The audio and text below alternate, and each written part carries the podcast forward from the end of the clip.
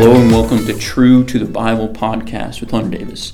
Thanks for joining us for this lesson in our series, Who I Am, where we'll be studying the book of John, and where we see that John is writing these things to everyone so they might believe, and that in believing they might have life. In this awesome book where John presents the Messiah, Jesus, as God, we'll see lots of key truths and great application that we can apply to our own life. Well, thanks again for joining us. We hope that you enjoy this lesson.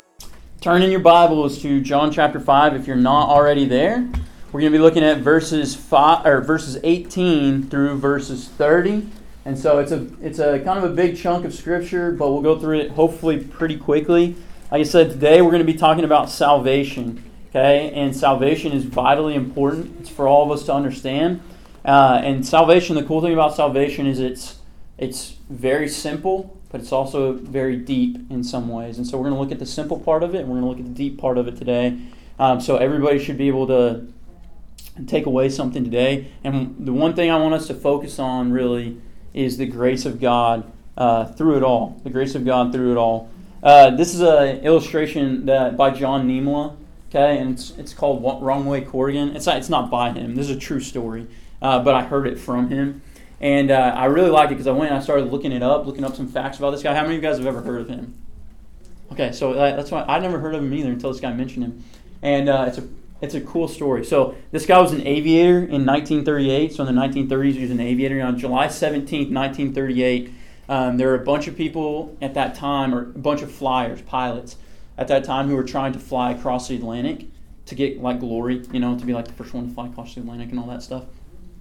So it was just a big deal back in that day, and so this guy was a pilot, okay, and he put in an order, like you have to basically say to your bosses and people that own the planes, hey, I want to do this trip or whatever, and so he said, hey, I want to fly across the Atlantic, and they said, no, you're not allowed to fly across the Atlantic. It's too dangerous because planes aren't what they are now, right? They're a lot different. So they're like, no, it's too dangerous. You're not going to make it. We're going to lose a plane and a pilot. You're not allowed to fly across the Atlantic. And so he said, okay. And they're like, okay, fly to California, because they were in New York. Fly to California, which would also be pretty good, you know, to fly all the way across the continent. So anyway, he takes off, and he goes high, and it's a cloudy day. So he goes up, and he gets into the clouds, and they lose sight of him, obviously, because he's in the clouds. And he ends up doing a 180, okay, after takeoff, and starts flying across the Atlantic Ocean. Next thing you know, the next thing anybody hears of him, he lands in Dublin, Ireland. Okay, so he flew across the Atlantic. And when he landed and they heard about it, they were going to suspend his pilot's license. They said, you can't fly anymore. And he said, guys, I'm sorry. I don't know how I lost direction, but my compass stopped working, and somehow I just started flying the wrong way. And which I don't think was true. I think he just did it on purpose. But anyway, that's what he said. That's the story claim. So they said, you can't fly anymore. We're going to suspend your license. But he was so popular by the time that he got back to America, which is, you know, not that long. He was so popular by people. He was a celebrity. And when he got off the plane, there was a New York Times post that posted this. They posted the thing backwards. Hail the Wrong Way Corrigan. And there were thousands of people that met him wanting his autograph and all this stuff. So when he got back, they were like, okay, your pilot's license is not suspended. So we'll just let you roll with it, if you would. So anyway, I like that story because he went the wrong way. I think he did it on purpose. He still, to the end of his life, claimed that he got mixed up and his compass was wrong. But I think that he went the wrong way. And John Nimla used this example because in verses 28 and 29, which we'll look at in just a second, he says that a lot of people interpret it the wrong way, or they do it backwards. And what he means by that is they use verses 28 and 29 to interpret verse 24, which is a verse that most of you guys have memorized. It's a very important verse in the Scripture. However, we'll see that if you look through this and look through Jesus talking here and his teaching, and you just go through it the right way, verse to verse, then we see some pretty cool things, and it's pretty easy to interpret. So let's look at it. It's verse 18. It says, for this reason, therefore, the Jews were seeking all the more to kill him, because he was not only breaking the Sabbath, but also was calling God his own Father and making himself equal with God. Okay, so that's the context of what we just got done talking about. For those of you who weren't here, Jesus just came back down to Jerusalem. Okay, he's been up in like Galilee. You guys know, everybody heard of the Sea of Galilee. He's been up in that area, Sea of Galilee. He just came back down to Jerusalem for a feast. And when he got there, there's this place called the Pool of Bethesda. It had 5 porticos. And he went in there, and there's this guy that had been lame for 38 years. And he healed him. And it was on the Sabbath. And then verse 18 is saying, these Jews, they're getting mad at him because he healed on the Sabbath. Now, we talked about this last time, but God did not have a rule that you can't heal on the Sabbath. God did not have a rule that you cannot pick up your mat and walk on the Sabbath. But that's what the paralytic did. He picked up his mat and walked, so they got really mad at him. It was a law that they had made up, they had created. Okay, so they're mad at him because they broke his law, because he broke their law, and because he's calling God his own Father, making himself equal with God, which is Jesus equal with God? Yeah, he is. So he had a right to do that part of it. Okay, it says, therefore, Jesus answered. This is what Jesus says to them. Truly, truly, I say to you, the Son can do nothing of himself unless it is something that his Father, or he sees his Father doing. For whatever the Father does, these things the Son does also in a like manner. For the Father loves the Son and shows him all things that he himself is doing. And the Father will now show greater things, greater works than these, so that you will marvel. For just as the Father raises the dead and gives them life, even so the Son also gives life to whom he wishes. For not even the Father judges anyone, but he has given all judgment to the Son, so that all will honor the Son, even as they honor the Father. He who does not honor the Son does not honor the Father who sent him. And then this is a verse that all of us know, hopefully, and if you don't know it, you should memorize this verse. It says, truly, truly, I say to you, he who hears my word and believes in him who sent me has eternal life.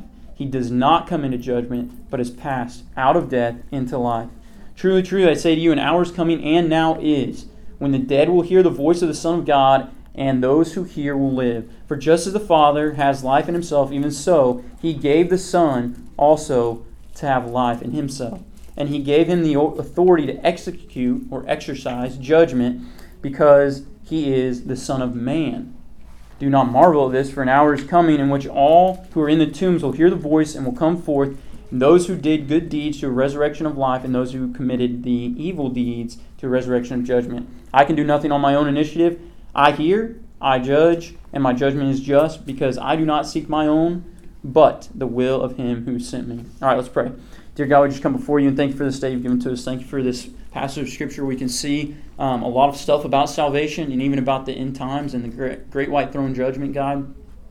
Just thank you for all you've done for us. We love you and pray that as we look at this passage, that you'd help us to take interpretation and application from it correctly, so we can apply these things in our life and live for you. And we pray all this through Jesus' name. Amen. All right, so the first thing that we're going to look at today is the judgment. So if you're on your little note-taking, for those of you who haven't taken notes, this would be like point number 1. The judgment would be number 1 here. And this is in verses really 18 all the way to 23. And we're going to look at it, but Jesus basically is answering these guys because they're saying, hey, you're claiming to be the Son of God. And what he does is he announces himself as God. He says, yeah, I am the Son of God, essentially. And he says that he's doing what the Father does. Look at it again in verse 19. It says, truly, truly, I say to you, the Son can do nothing of himself unless it is something he sees his Father doing. Okay, so right off the bat, he says, hey, I'm not doing anything unless the Father, I see the Father doing it. Okay, and when he's talking about the Father, he's talking about God, right? And so he says, I'm not doing anything that he's not doing.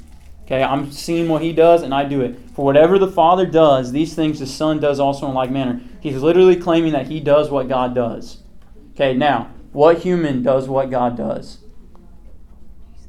I mean, Jesus, right? Because he's human. He's God and man. That's the only one, right? So essentially, these Jews would know this, and they would know that he's claiming, to be God here. Because they're like, he's like, listen, I don't do anything except what my Father does, and that's God. Okay, so he's claiming to be God here. He's telling them that they are right and thinking that he is God. And verse 20 says, for the Father loves the Son and shows him all things, and that he himself is doing. Again, who can see what the Father is doing and who knows what the Father is doing? Just Jesus, right? Okay, no humans, right? And so again, he's claiming to be God. And the Father will show him greater works than these, so that you will marvel. So then it says that he's going to do greater works through Christ, because basically Jesus is now claiming that what he's doing is through God the Father. okay, which is important because they think, hey, he's claiming to be God. That's blasphemy. We need to kill him. He says, I am from God, and what I'm doing is through God. And he says, I'm going to do things that are even greater than this. What are the things that, what is the this? Miracles? Yeah, and which miracle specifically from last time we taught? Yeah, the man, that's a pretty big miracle. He'd been paralyzed for 38 years, and he heals him. And he says, you're going to do greater, I'm going to do greater things than this through God the Father, and you're going to marvel at it. So what are some other greater things? What is one other greater thing that he did? Resurrection. Yeah, his own resurrection, right? He also raised some other people from the dead, like Lazarus, after this point, and did some other cool miracles. But yeah, he resurrects himself, and that's what he goes on to talk about in verses 21 through 23. 21 through 23 in this, they're like a synopsis almost for what Jesus is talking about. Okay, verse 21 says Jesus gives life. Verse 22 and 23 says Jesus is judge. Okay, Jesus gives life, Jesus is judge. These are the two things that we're going to look at today. And we're going to look at the Great White Throne Judgment. How many of you guys know what that is? Okay, how many of you know where it is in the timeline of humanity? Okay, good. So some of us know. I'm going to write it up here so we can see it and know, okay? So, star is creation. Okay, we'll say that's the age of the Gentiles or whatever. Abraham, okay, there's a seed coming, right? Whatever, thing like that. Okay, so we go all the way throughout the Old Testament. Okay, Jesus dies on the cross, ascends into heaven. Okay, that starts the church age. Then what comes after the church age? The rapture. That's right. Good job, Tate and others. Okay, the rapture. Where is Jesus coming to in the rapture? The sky, the clouds. Okay, so we go up to meet him in the clouds right there. And then there's 7 years. What's that called? Tribulation. Okay, that's the tribulation. Okay, after the tribulation, Jesus comes down on earth. Star explode because that's the second coming. Okay, first coming, second coming. Okay, after the second coming, okay, there's believers that go into this part, but and then all of us will be here too. What's it called? Thousand year reign. Okay, you guys all know this, so it's good. Okay, after the 1,000 year reign, what goes on out here? Armageddon. Well, yeah, that'd be right here, right? Armageddon and all that. This is eternal state out here, right? So at Armageddon, after Armageddon, and all that good stuff. Okay, you got the Great White Throne Judgment. That's where it's at, right there. Okay, for believers, what judgment do we go through? Anybody know what we call it? Bema. Judgment seat of Christ or Bema seat judgment. Okay, Bema is the Greek word that means reward and stand, so that's why some people call it that. So there is an other judgment. There are other judgments. Bema seat. Just put it right there. Okay, so we don't know where this happens. It doesn't tell us in Scripture. Some people think it happens right here. Some people think it happens right here. Some people think it happens as you die throughout the church age. Okay, so we don't know. Okay, but there is a Bema seat judgment. So today, okay, I know I'm trying to get to where all you guys can see. We're going to be talking about the Great White Throne Judgment a little bit. Okay, and so when we're talking about judgment, and we'll look at these words in just a second, this is what we're talking about. Okay, we're talking about this Great White Throne Judgment. We're going to look at, are we going to be there or are we not going to be there? Because a lot of people think we're going to be there. A lot of other people think we're not going to be there. So we're going to look at it in this passage and see what it says. Okay, so look at verse 21. It says, for just as the Father raises the dead and gives them life, even so who? The Son. The Son. Who's the Son? Jesus. Jesus also gives life to whom he wishes. So he's the life giver. Look at verse 22. Not even the Father judges anyone, but he has given all judgment to who? The Son, so that all will honor the Son, even as they honor the Father. He who does not honor the Son does not honor the Father who sent him. So this is the statement, and he's going to go on and talk more about it. Listen, I give life, and I judge. Okay, I give life, and I judge. Those are the two important things. We're going to look at three key words now, okay, and this might get boring for some of you that don't like Greek or whatever, but we're just going to look at three key words because it's important to know what these words mean. Okay, the first one is the word life. Okay, the word life. It's zoe. And in verse 21, it's to make alive. So look at verse 21. It says, for the Father raises the dead and gives them life, and even so the Son gives life to whom he wishes. This is the word to make alive. So it's basically saying the Father makes alive, and the Son can make alive.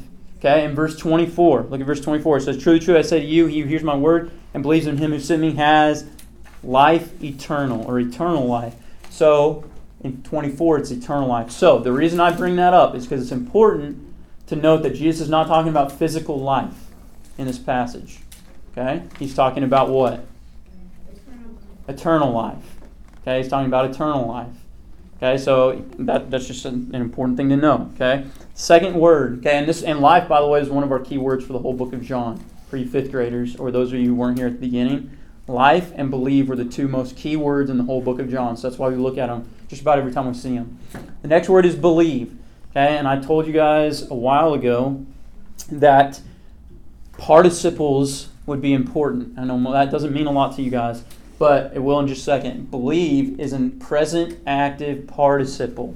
Okay, Jillian knows what I'm talking about already. Okay, but a participle is a verbal adjective. Okay, you guys know what a verb is? Okay, so a verb is like an action, right? And then what's an adjective? It describes something. So it's like an action, a describing action. Okay, but in grammar, it always works like a noun. So they're really weird because they're a verbal adjective that acts like a noun. Okay, now the reason this is important, because when you translate the Greek of this into English, it says the believing one or the one who believes. Okay, and so a lot of people will say, hey, look, it's the one who believes right now or the one who is going to believe. Okay, because it's not past tense, because it's a participle. Does that make sense? So he didn't say to the one who did believe, past tense, because he's using a participle. Okay, now that's incorrect. Okay, this is Numbers 35:12. Okay, read this verse, and the present active participle is the word manslayer right there. Okay, so it says, "The city shall be to you a refuge from the avenger, so that the manslayer will not die until he stands before the congregation for trial." So this word manslayer is a present active participle.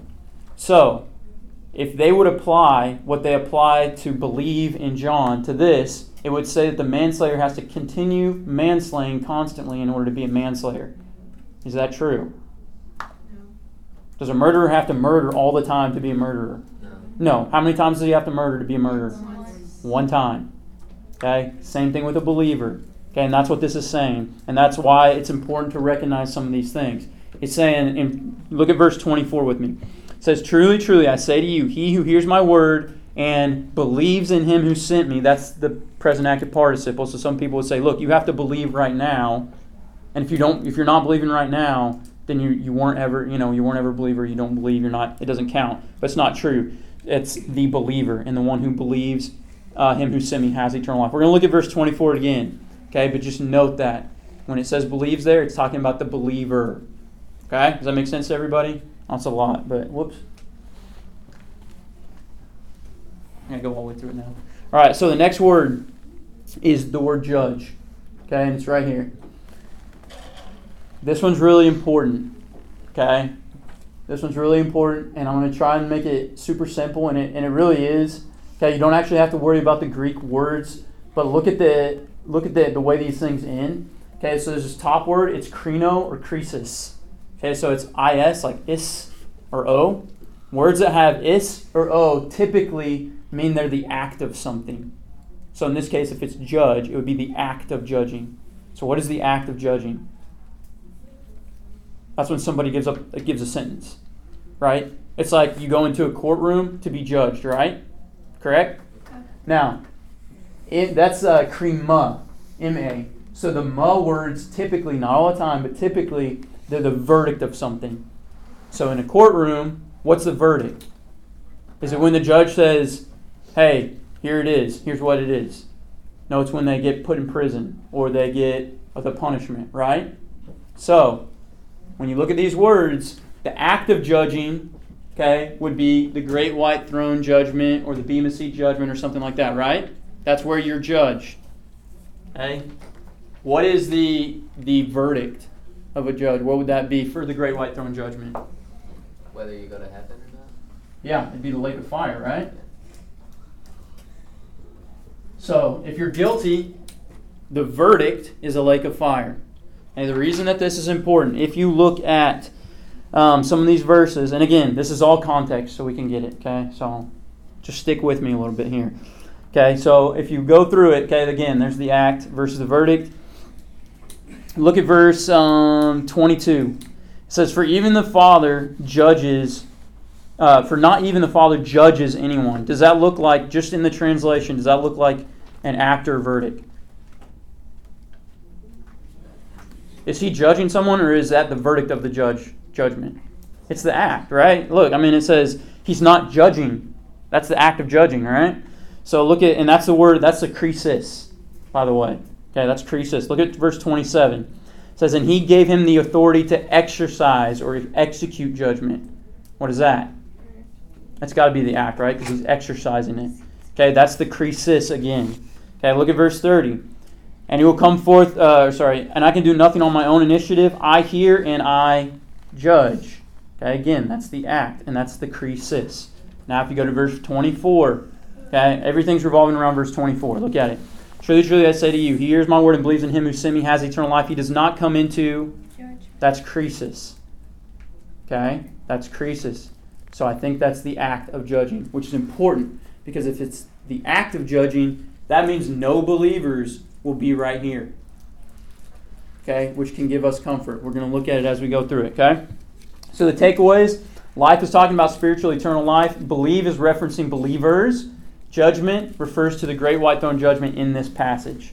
Okay, does that make sense to everybody so far? All right, now it's going to get a little bit easier. Okay, now we're going to go verses 24 through verse 26. And we're going to look at the hour is here. Okay, Jesus now talks about two different hours. One of them is the hour is here, and then one of them is just the hour is coming. So it's a now here, it's a now hour, and a later hour. Okay, this one starts in verse 24. It says, truly, truly, I say to you, hears my word, and believes in him who sent me, has eternal life. He does not come into judgment, but is passed out of death into life. Verse 25 says, truly, truly, I say to you, an hour is coming, and now is, when the dead will hear the voice of the Son of God, and those who hear will live. For just as the Father's life in himself, even so he gave to the Son also to have life in himself. Okay, so first thing to note about this, the hour that is here is referencing Jesus back to 21, that he is the life giver. Okay, so the hour is here is referencing the life part. The later hour, which we'll look at in a second, is referencing the judgment part. Okay, so this is the life and the here. Verse 24 starts out with truly, truly, and so does verse 25. What do you guys think truly, truly means? It means I need your attention. This is important. Exactly. It says, listen up. Pay attention. Truly, truly. Maybe I should say that more often. Truly, truly, guys. Truly, truly. Okay, truly, truly, I say to you. And he says it twice, in 24 and in 25. Okay, let's look at verse 24 first. And again, if you don't get anything else out of this whole lesson, it's fine. Let's just get something out of this verse, because this verse is powerful and it's important. And I think all of you can, with this verse, share the gospel way better than you could without it. Okay, look at it. It says, truly, truly, I say to you, he who hears my word and believes him who sent me has eternal life. He does not come into judgment, but is passed from death into life. So who's the my right there? Jesus, okay? Who's the one who sent me? God the Father, right? So Jesus is saying, he who hears the word of Jesus and believes in God the Father, not believes in God the Father, but believes God the Father, has eternal life. Now this sounds kind of weird. Why wouldn't Jesus just say, believe in me for eternal life and you have it? Okay, but what is God's message? What is God the Father's message? That Jesus is the way to eternal life. Yeah, it's the same as Jesus' message, right? God's message is believe in Jesus for eternal life too. And what God is doing is, Jesus as God, he's claiming unity with the Father here by saying this. And he's saying that it's not only just me, it's also God the Father who is saying that eternal life comes through me. It's not just me, it's also God the Father. So he's claiming unity with God and saying whoever believes in me, the believer, okay, will have eternal life. The believer will have eternal life. So it's important to note that God's message is the same as Jesus, and that's part of what he's saying. Okay? If you go on, this is really cool, because there are three. You guys know what tenses are in grammar? Okay, there's past tense, present tense, and future tense, right? Past tense is he did that. Present tense is I'm doing that. Future tense is he will do that, right? Past tense would be he was doing. Or he was doing, if you're, yeah, okay, in that context, yeah. But anything past is past tense, anything present, and then future. Okay? You guys all got that? Pretty much. It's pretty simple. In Greek, they have the same thing. Okay? They have the same thing. They have tenses. And this passage is really cool because it uses all three tenses. Okay? The first one is has, the word has. Look at it. Truly, truly, I say to you, he hears my word and believes in me, has eternal life. This one's pretty simple. This is a present tense, okay? And it's just a present tense, like it just has, right? This is really important because a lot of people think that when you get eternal life is when you die, right? I don't know if you guys have ever heard that or thought of that before. Like, when you get eternal life, that's when you die. That's when you get eternal life. But Jesus doesn't say that right here. He says you get eternal life right now, which is really cool. Okay, we have eternal life beginning when we believe in Him for it. Okay, that's really important. Okay, the next thing is not come. Okay, has eternal life, does not come into judgment. Okay, and does not come in. That word come, rakamai in the Greek, it's a Greek word. It's a present tense of a future word. Okay, what I mean by that is the word come is a future word, right? Like that's not like it's just a future word. Okay, and so it's a present tense, and this threw me for a loop one time because the reason I bring this up is because a lot of people say, look, it's past, present, and future tense here in this verse, and I looked it up, and in the Greek, the word come is not future, but the word is future, and the tense is present. So it's saying it will come. Does that make sense? So you will not come into judgment, but they have passed out of death to life, and this one's my favorite one. So in the Greek, they have a bunch of past tense. The past tenses, they make a bunch of different meanings. Okay, like one just means like it happened in the past sometime. One means it happened in the past and the results of it are continuing. One means it happened in the past and the results continued for a while and then stopped. Okay, this one, it's a perfect tense. That means the action happened in the past, but the results of it continue on. Okay, they continue on forever, which is really cool because look at it. It says they have passed out of death into life. That means it's something that happened in the past. When you believe in Jesus for eternal life, you're saved. That's a past action, but the result continues on forever. Okay, so Jesus is using these words with intention, I think, and John is writing these words with intention. Okay, it's really cool, and I think we can use this. Okay, so this is what he says before he says in verse 25, "Truly, truly, I say to you, an hour is coming and now is." Okay, so there is an hour that is here. That's what he's saying. Does anybody remember who was here the last time or if Jesus said this in the past in John? Trying to remember who it was. It's a hard one to remember. This one might be on Jeopardy, though. Just FYI. Okay. The woman at the well, he said there's an hour here and now is. And now to the Jews, he's saying there's an hour here and now is. Okay, so listen to this. When he says there's an hour here and it now is, he's referring to himself. He's referring to the change of, hey, the Messiah is here. And from now on, things are a little bit different. Because in the past, how were you saved? You had faith in God. Faith in the Messiah. Faith in the coming Messiah. You believed in the coming Messiah. But before Christ, did they know who that was? No, they just knew it was going to be a seed of Abraham. They knew it was going to be a seed of David. They knew some of these things, but they didn't know who it was. Then when Jesus shows up, now do they know who it is? Yes. Do we know who it is? Yes. So things change a little bit. Obviously, the church age starts. Things change. So this hour is here.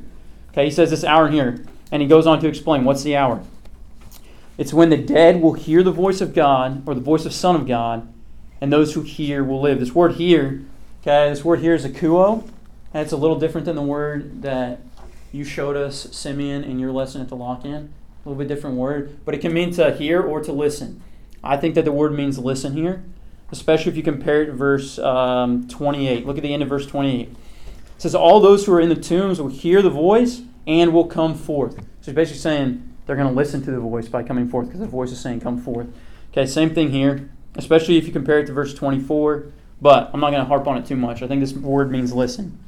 So they're going to hear the word of the voice of God, or the voice of the Son of God, and those who hear will live. They will have life. Okay, they're going to have life. So who is the Son of God? Jesus. It's Jesus. So he says they're going to hear my word, and they're going to live. Before this time in the Old Testament, here's another difference.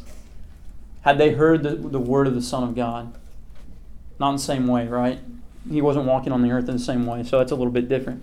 Okay, now look at verse 26. It says, for just as the Father has life in himself, even so he gave life to the Son also to have life in himself.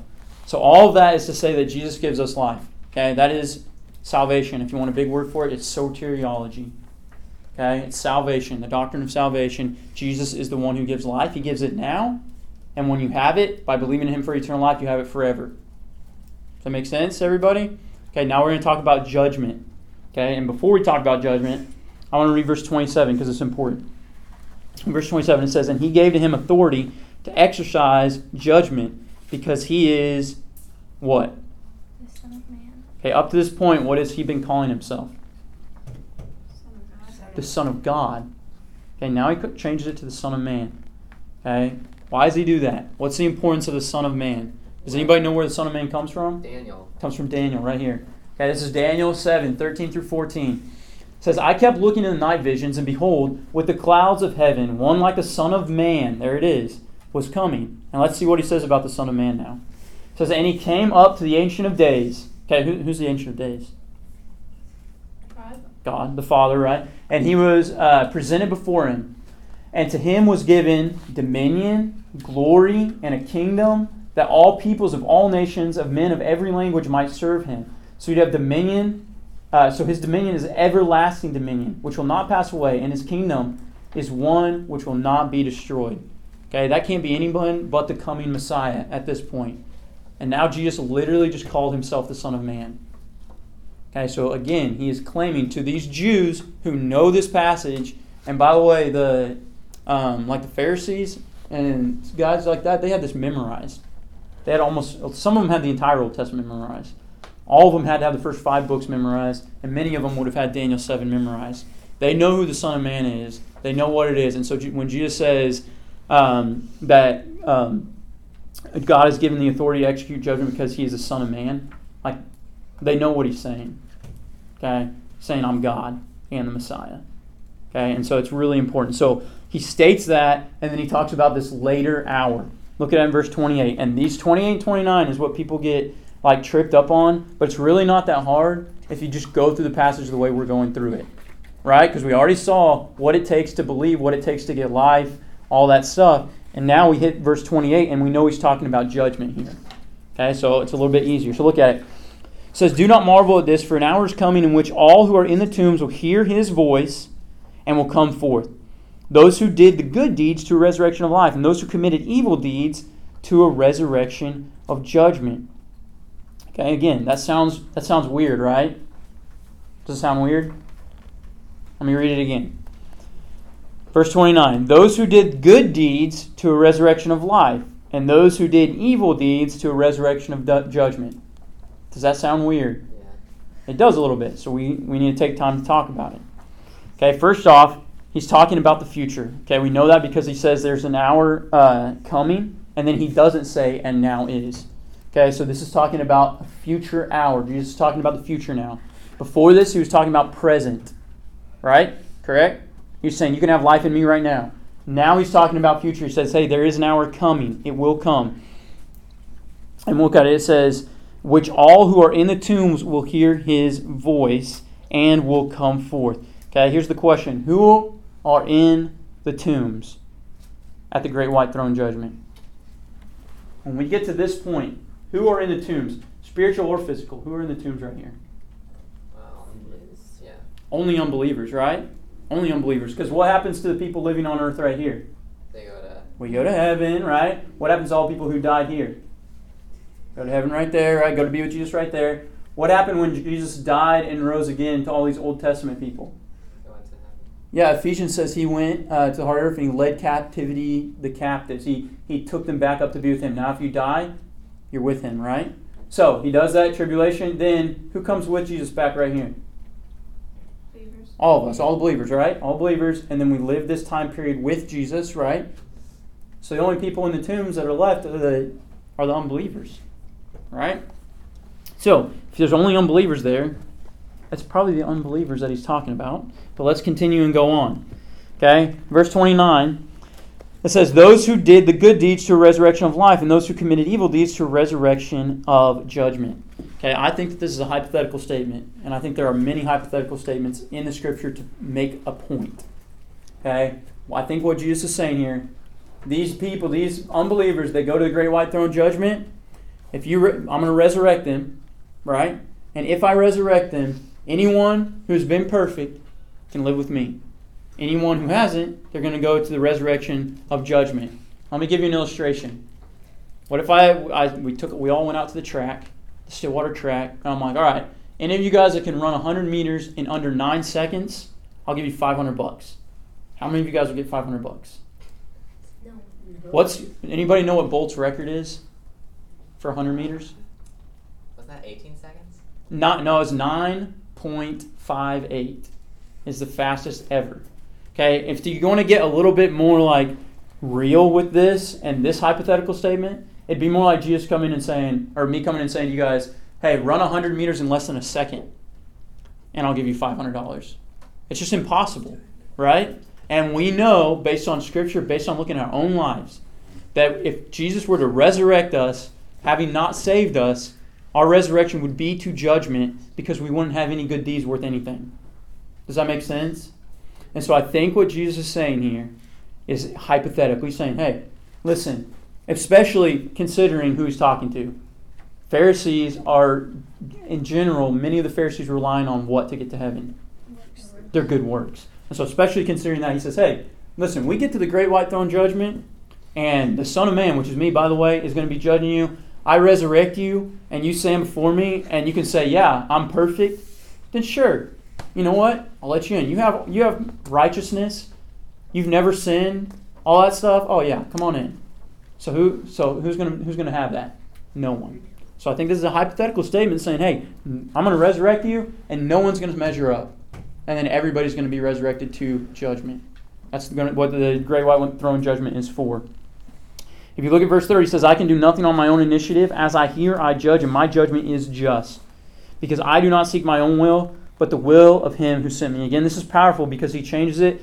And he's kind of been talking like, the Son of God will do this. The Son of Man will do this. And now he says, I can do nothing on my own initiative. He changed it to me. You know, I can do nothing on my own. And so he's the one who is the life giver and the judge. Okay? It's just like this statement, I think it's like the rich young ruler. You guys remember the story of the rich young ruler? Okay, so the rich young ruler comes to Jesus and he says, and he's a Jew. Okay? So he says, Jesus, what laws do I have to keep to get into the kingdom of God? And Jesus says, honor your father and mother. You know, he lists off some of the Ten Commandments, says, keep those things. And then the guy's like, oh, I've kept them all. I've done all of them. I'm perfect. And Jesus is like, okay, you know, you got to think, Jesus knows the mind of this guy, right? And he knows everything. So, you know, Jesus has to be thinking, okay, you think you've done everything perfect? No way. Okay, and then he's got to think, and he says this, and I think he says it to get the guy to realize that he's not perfect, but it doesn't seem to change the guy's mind.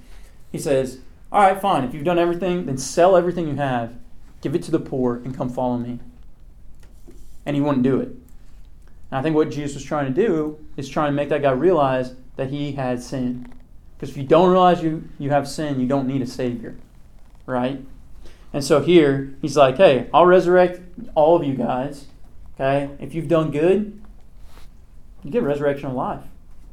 But none of you have, and none of us have, right? How many of us are good enough to get into heaven on our own? Not one of us. I'm glad none of you raised your hands there, okay? Not one of us is good enough, okay? And so that's why we need verse 24. Truly, truly, I say to you, he who hears my word and believes in him who sent me has eternal life. He does not come into judgment, but is passed out of death into life. We need that verse because we are not good enough. When we stand, I'm not going to be there because I'm a believer, which I think is important for us to realize.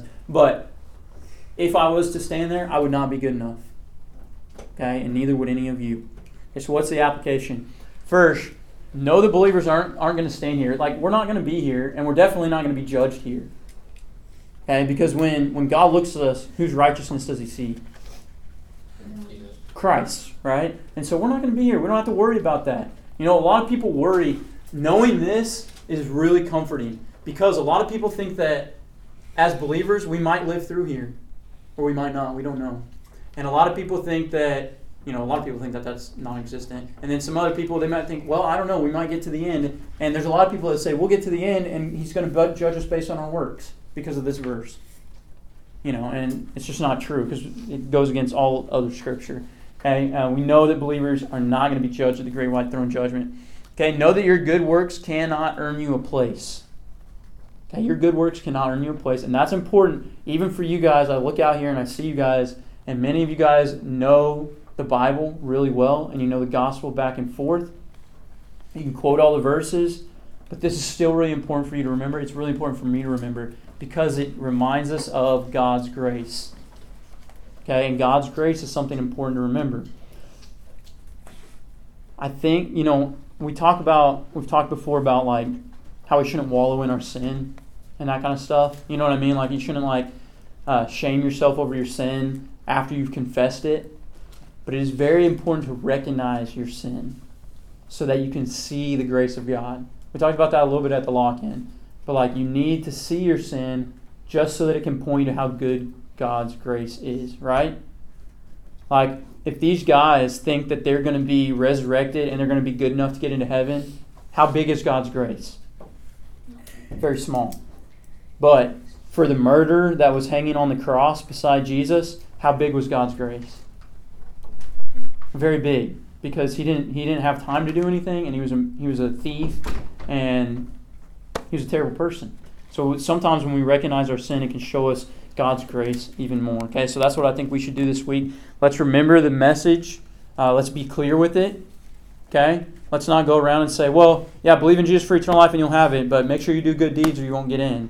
Like, that's not true, right? So let's be clear with what we say and understand the Scripture, know what it says, so that when people come and say, no, you know what?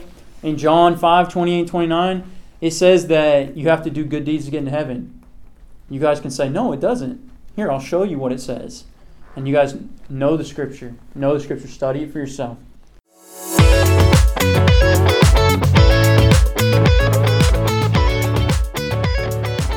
Thanks for joining us for True to the Bible podcast. We hope that you enjoyed this lesson. If you have any questions about this lesson or any of the other True to the Bible podcasts, don't hesitate to contact us at hunter.davis@stillwaterbible.org. Thanks again for tuning in. We hope that you join us for our next lesson.